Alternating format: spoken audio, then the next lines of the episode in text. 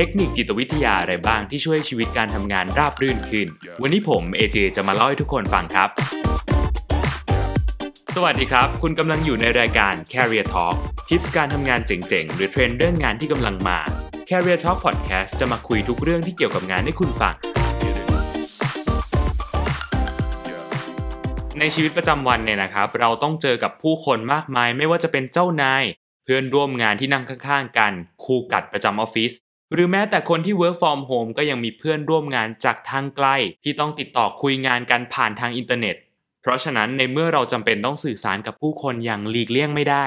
การที่เรามีความเข้าใจในกระบวนการทางความคิดของมนุษย์ และมีจิตวิทยาในที่ทำงาน หรือในการสร้างความสัมพันธ์ ก็จะช่วยให้ชีวิตการทำงานของเราราบรื่นมากยิ่งขึ้น วันนี้เอเจเลยเอาทริคทางจิตวิทยาเล็ก ๆ ที่คุณผู้ฟังสามารถนำไปใช้ได้จริงในโลกการทำงานมาแชร์ครับ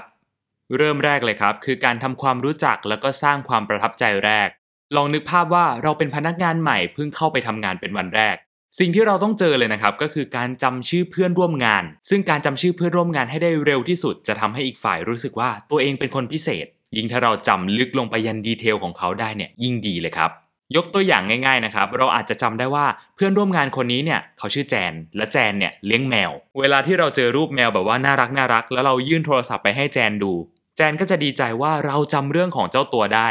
แล้วก็จะมองว่าเราเป็นคนที่ใส่ใจ แล้วก็ให้ความสำคัญกับคนรอบข้างครับ ทีนี้นะครับถ้าเราเป็นคนที่ความจำสั้นมากในเรื่องของการจำชื่อคนเนี่ยจะทำยังไงดี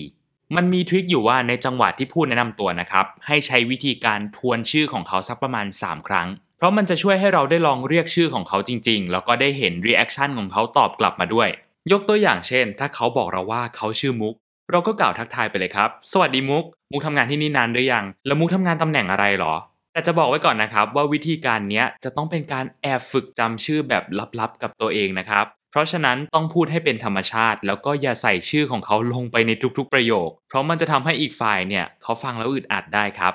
ส่วนใครที่ได้รู้จักเพื่อนใหม่ผ่านทางออนไลน์เพราะบริษัทให้ work from home นะครับบอกเลยว่าสบายมาก เพราะในการประชุมทางออนไลน์แต่ละครั้งเนี่ยจะมีชื่อของแต่ละคนขึ้นอยู่บนหน้าจออยู่แล้วครับ เราแค่ต้องจำให้ได้ว่าเขาคนนี้ชื่อว่าอะไร แล้วก็ทำหน้าที่อะไรทำตำแหน่งอะไร แล้วก็จดจำบุคลิกกับท่าทางการพูดของเขาเอาไว้ครับเรื่องการสร้าง first impression เนี่ยก็สำคัญนะครับ จะบอกว่ามนุษย์เนี่ยมักจะสะท้อนการกระทำระหว่างกันและกันอยู่บ่อย เหมือนกับการที่เราเนี่ยส่งยิ้มไปให้กับคนแปลกหน้า แล้วเขายิ้มตอบกลับมานั่นแหละครับ ในโลกการทำงานเนี่ยมันก็ไม่ต่างกัน เวลาที่เรากำลังจะได้รู้จักกับเพื่อนร่วมงานคนใหม่เนี่ยเราไม่จำเป็นต้องคีปคูลไว้ตลอดเวลาก็ได้นะครับ เราสามารถแสดงความรู้สึกตื่นเต้นออกไปได้เลย แค่ให้มันอยู่ในระดับที่พอดีครับ อีกฝ่ายเนี่ยเขาก็จะสัมผัสได้เองว่าเราดีใจที่เจอเขาผ่านการกระทำของเราทั้งน้ำเสียงแล้วก็คำพูด แล้วโดยปกตินะครับเขาก็จะสะท้อนความรู้สึกแบบเดียวกันกลับมาครับผม แต่ต้องเตือนไว้ก่อนนะครับว่าในความจริงเนี่ยสมมุติว่าเราไม่ได้ตื่นเต้นกับการได้รู้จักกับเพื่อนใหม่ขนาดนั้น ออกจะเฉยๆซะด้วยซ้ำก็ไม่แนะนำไม่ใช้วิธีนี้นะครับ เพราะว่าการที่เราแกล้งทำเหมือนกับว่าเราตื่นเต้นเนี่ยมันอาจจะดูเฟกไปเลยก็ได้ครับนอกเหนือจากนี้นะครับเรายังสามารถทำให้อีกฝ่ายจดจำเราในด้านบวกได้ ด้วยการพูดคุยเพื่อค้นหาว่าระหว่างเรากับเขามีความชอบอะไรตรงกันไหม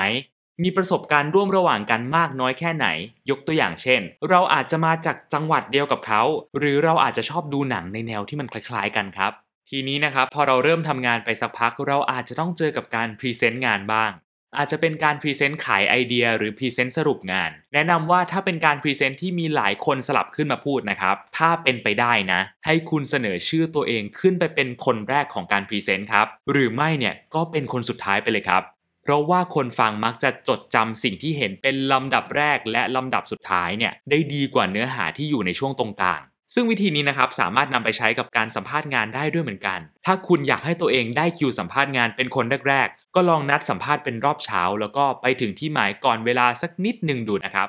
ในระหว่างการ present ที่คุณอยู่ในห้องประชุมนะครับ แนะนำว่าให้คุณยืนตัวตรง แล้วก็ไหล่ผายเข้าไว้ครับ เพราะว่าท่ายืนแบบนี้จะช่วยเพิ่มปริมาณฮอร์โมนที่มีผลกับความมั่นใจ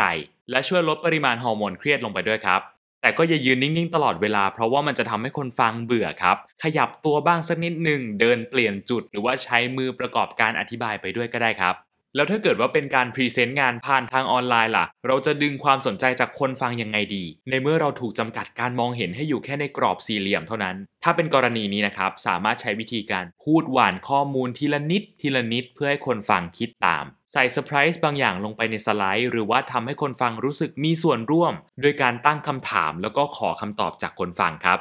คราวนี้นะครับเวลาที่เรามีไอเดียอยากจะเริ่มทำโปรเจกต์สักชิ้นหนึ่งขึ้นมา แล้วอยากให้คนในห้องประชุมเนี่ยเห็นด้วยไปกับไอเดียของเรา แทนที่เราจะเริ่มต้นประโยคว่า คิดว่าเราจะทำโปรเจกต์นี้ขึ้นมาดีไหมลองเปลี่ยนดูครับ เปลี่ยนมาเป็นการเล่ารายละเอียดโปรเจกต์แบบคร่าวๆ ก่อนที่จะถามความเห็นเพิ่มเติมลงไปว่า ถ้าเราจะทำโปรเจกต์นี้เราควรเริ่มจากส่วนไหนก่อนดี หรือจะถามว่าใครมีไอเดียเพิ่มเติมตรงไหนไหม ถ้าคนอื่นๆ เริ่มออกไอเดียไปกับเรา นั่นก็แปลว่าคนฟังเขาประเมินแล้วครับว่าโปรเจกต์นี้มีความเป็นไปได้ แล้วพวกเขาก็ถือว่าโปรเจกต์นี้ผ่านการอนุมัติแล้วนั่นเองครับ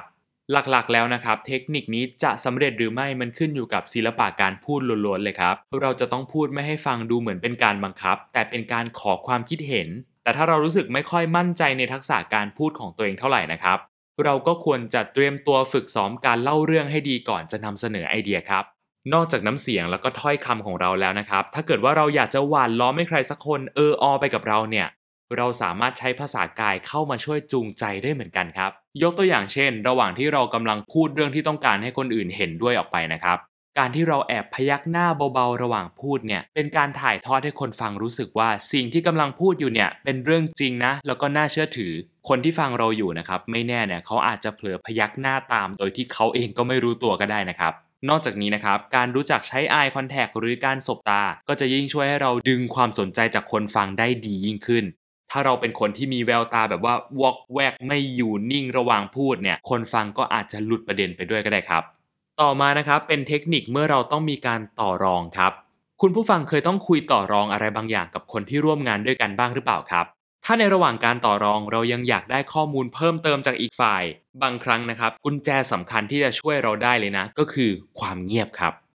แค่เรานิ่งเอาไว้แล้วก็ปล่อยให้ความเงียบเนี่ยปกคลุมบทสนทนานั้นไปเลยครับ สิ่งที่จะตามมาเลยนะครับ ก็คือบรรยากาศความกดดันที่อาจจะทำให้อีกฝ่ายรู้สึกว่าตัวเองควรจะพูดอะไรเพิ่มเติมไปอีกสักนิดนึงดีไหมและไม่แน่นะครับเขาอาจจะเผยข้อมูลบางอย่าง หรือว่ามีข้อเสนอเพิ่มเติมที่เป็นประโยชน์ให้กับเราก็ได้ครับ